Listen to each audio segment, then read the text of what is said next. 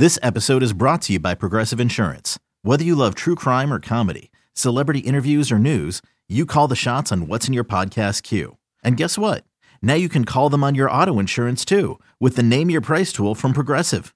It works just the way it sounds. You tell Progressive how much you want to pay for car insurance, and they'll show you coverage options that fit your budget.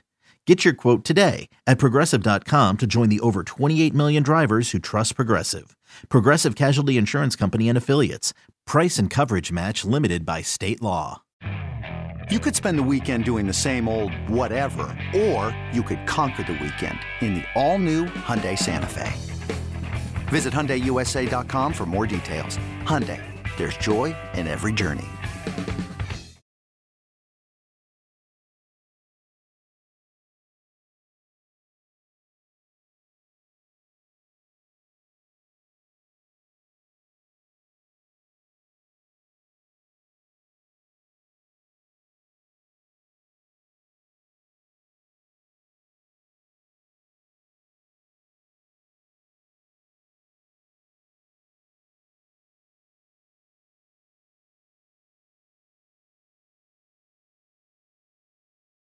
What's going on, guys? Happy Monday. Hope your uh, weekend of football was a successful one. Um, Monday night tonight, uh, Giants Cowboys should be a good game. You know, Giants getting back.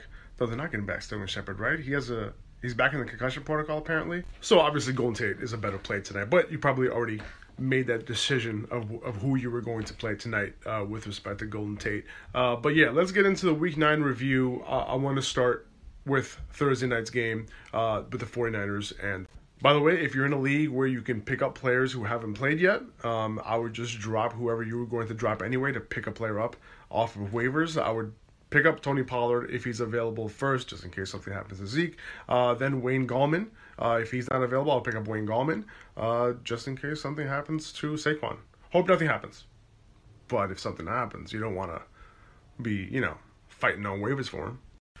The 49ers landed Emmanuel Sanders in that trade, and it's paying off right away. Sanders is running the most routes out of, of, any wide receiver. He is playing the most snaps of any wide receiver on the 49ers so far. Um, and, and now, like, he's going to be Kyle Shanahan's X receiver on the outside. They've been, like, they've been yearning for that guy because that's part of Shanahan's offense, and, and now they have him. Um, you know, Shanahan's been known to, you know, target and feed that wide receiver. Uh, Pierre Garcon led the league uh, in receptions. Pierre Garcon, right? We're talking about. So, uh, you know, obviously Emmanuel Sanders is, is, a much better receiver, and, and he, he could do a lot in this offense. So, he, moving forward, he's a wide receiver two to me every single week.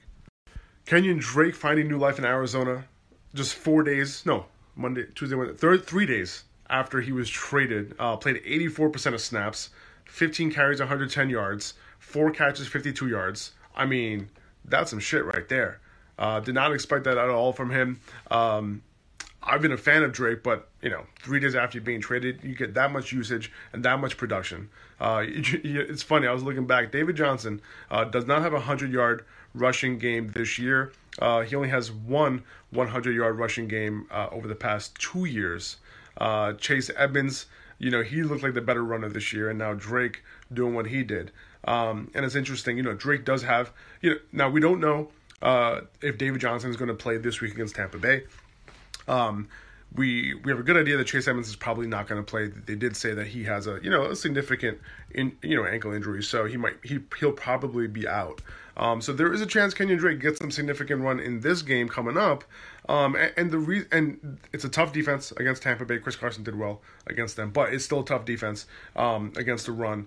Uh, and, and, you know what? Like Kenyan Drake, the reason why these guys are successful on the ground with guys like Kenyan Drake or Chase Edmonds is because um, they run a lot of four wide receiver sets, three wide receiver sets. I think you know more than like sixty percent um, of their running plays are out of those sets. Um, so you know there's less stacked boxes. I mean, you know, when you're running against less stacked boxes, you you are more successful. And it's funny, David Johnson is like averaging less than four yards per carry, uh, even even with that, um, which is which says a lot. It, it, really does. So what I'm saying is that you could sell Kenyan Drake after this big performance, uh, but if I don't get a, a, significant offer, like if I don't get somebody who I'll be able to use as a, like a wide receiver two or a high end running back two every single week, I might hold. This backfield is fluid right now. Um, you know, I, I don't. It's I think it's obvious that you know David Johnson might not be the best runner on this team. He might be the best pass catcher, but these other guys are capable in the pass game too. So I'm not saying that DJ is going to lose his job, but what I'm saying is that um, there might not be that much of a rush to bring him back from his injury. Devin Singletary, uh, this was the first game where we got to witness like a, a neutral or positive game script. Um, you know, he dominated snaps, you know, in a couple games this year, but they were down, so you weren't sure like would Frank Gore be the primary uh, ball carrier compared to Devin Singletary, who's the primary pass catcher. But no, Devin Singletary is the guy. 23 touches in this game against the Redskins, uh, 66% of snaps. Um, he's here. You know, Frank Gore is involved still, uh, but Devin Singletary got the goal line look. I think it was a two or three yard line uh, where he got the ball and, and scored. Um, he's also very involved in the pass game too. So regardless of game script, he's going to be the guy. I'm treating him as an RB two. Like those are my expectations moving forward. Uh, those are low expectations for a reason because I like to be pleasantly surprised rather than having high expectations and. You know what I mean? Uh, but yeah, so like I'm treating him that way moving forward. Uh, I'm starting him next week. Good matchup against the Browns. Um, if you stash him, it seems like it's going to pay off. DJ Moore quietly becoming Kyle Allen's favorite target, uh, averaging 9.25 targets per game, 6.25 catches per game, uh, went over 73 yards in three of the last four games, uh, went over 100 yards in this past game. Uh, those are sustainable wide receiver two numbers, so I'm keeping him in my lineup as a wide receiver two. Um, got Green Bay this week, not a matchup you're worried about. Continue to start him. The seesaw continues in the Chiefs' backfield. LeSean McCoy had a chance to be the guy, but he literally fumbled that opportunity away in week eight. Uh, Damien Williams was the guy this week, saw 14 touches uh, to LeSean McCoy's four. McCoy only played on 10% of snaps. Uh, Damien Williams played on 72% of snaps, so that's very notable. Um, now, moving forward, obviously Patrick Mahomes is going to come back soon. Who knows? You know, this backfield can obviously revert to a timeshare right? Who knows what it's going to look like? Uh, but if Patrick Mahomes is back next week, you know, you kind of view Damien Williams as a very risky RB2 play, but you know that the upside is going to be there. David Montgomery had a tough matchup, uh, couldn't produce much on the ground, but his two touchdowns definitely saved him uh, from a fantasy perspective. A lot of people had him on their benches. Uh, but from here on out, you know his his usage in the passing game is really good, and in a game that they were down all all game long, um, he played on seventy one percent percent of snaps, which is really encouraging for his usage. Um, if Tarik Cohen, you know, was closer to fifty percent, and and you know they they kind of played a 50, 50 split, um, you know you're obviously a little concerned because he'll be game script dependent but it seems like he might not be moving forward. And now that he has all these good matchups coming up, you know, you can kind of keep him in your lineup, assuming that Matt Nagy doesn't, you know, fuck around. The passing offense for the, for the Bears in a great matchup was just terrible. Um, the problem was that they only held the ball for 20 minutes. They only got off 20 pass attempts. So, because of that, you know, Allen Robinson suffered greatly. Um, terrible fantasy output. Uh, but, you know, he's still a wide receiver, too, moving forward. I'm really hoping that they make a QB change at this point. Um, yes, they didn't get the opportunity that they should have had, but at the same time, Mr. Trubisky just isn't getting it done. Um, and if that happens, all these guys get a bump up. The entire offense does. Uh, but yeah, in a good matchup, you were hoping that A Rob came through. Didn't happen. This is what you get from an inconsistent offense and, and one that couldn't hold the ball for that long. Uh, it's funny, they did the same exact thing to the Chargers last week, and, and this week, a team did it to them with time of possession we knew that there was a chance of re-aggravation for DeSean Jackson, and it seemed like that's exactly what happened. Only four snaps in, he had to leave the game. Doug Pederson said that he might be he might be right in a couple weeks, uh, but you know he's going to get more tests. At this point, I'm okay dropping his ass. In T.Y. Hilton's absence, the, the targets were pretty spread out. Zach Pascal did lead them uh, in receiving uh, and in targets with six. No one had more than six targets, but five of six for 76 yards and a touchdown. Pretty good outing. Next week, they have Miami. Uh, because of the matchup, he should be considered uh, a, a, wide receiver three flex option. Uh, T.Y. Hilton, you know, they mentioned that he could be out uh, for multiple weeks. Uh, it's worth noting that Parris Campbell also had five targets. He had two fumbles in this game. They weren't lost, so hopefully they don't hold it against him. But in addition to his five targets, he also saw three carries, total 27 yards. So worth noting, eight total touches. With James Conner out, Jaylen Samuels was the running back on the field for most uh, of the of the day, more than seventy percent of snaps. Uh, but he led the team with thirteen targets, caught all thirteen of them. Um, obviously, that would hurt some a guy like Juju, which it did. Uh, but Trey Edmunds actually led the team in rushing, uh, even though he only played a you know really insignificant amount of snaps. Uh, but it's good to know moving forward. If Conner is out, my guess is that he'll play next week. Uh, usually, this injury really isn't a two week thing. Uh, but you know, if he is out, Jaylen Samuel still is to play. Obviously, gets a huge boost in PPR. 13 catches on 13 targets. Shit, this isn't that the first time that happened either, right? Uh, so uh, he he would be the guy, and you know if if they get near the goal line, it's possible that Trey Edmunds uh, gets a goal line carrier too. The Lions went pass heavy against the Raiders. A good a good idea. Um, Ty Johnson did lead the backfield in snaps and touches, uh, but it didn't make that much of a difference. Time, uh, TJ McKissic, TJ McKissic, JD McKissic still uh, led the team uh, in in in combined yards out of the backfield. Um, this, this backfield is just a little bit of a mess. I would totally avoid them next week against the Bears. Um, like I don't even care about holding Ty Johnson at this point, honestly. Um, I'd rather hold a high upside handcuff with that roster spot um, because you're not going to get too much production out of him anyway. They they they uh, they know they have to add do something to that backfield. They they worked out JJ late last week. Um, no word of whether they're going to add anybody to this backfield, but not sure you really need to hold on to any of these pieces, even with you know Tra Carson, you know, move to IR. Jacob Hollister, uh, the new Seahawks tight end one, um, he he had a huge jump in snaps uh, this week. He was playing like 50% of snaps two weeks ago to 30 something percent of snaps last week, and now he's up to 80% of snaps. Uh, ran 34 routes, uh, which is a pretty good number for a tight end. Uh, Travis Kelce ran 34 routes this week as well. Um, and we know that you know Russell Wilson, the Seahawks, they like to use a tight end, especially on those play action passes. Um, and you know when you consider how they used Will Dissly before uh, he tore his Achilles, uh, they even used him like that last year, and they want that uh, a tight end who can catch the ball, and, and they're using um, this dude like that. So you know if you're in need of a tight end, you know Zach Ertz is on bye uh, next week.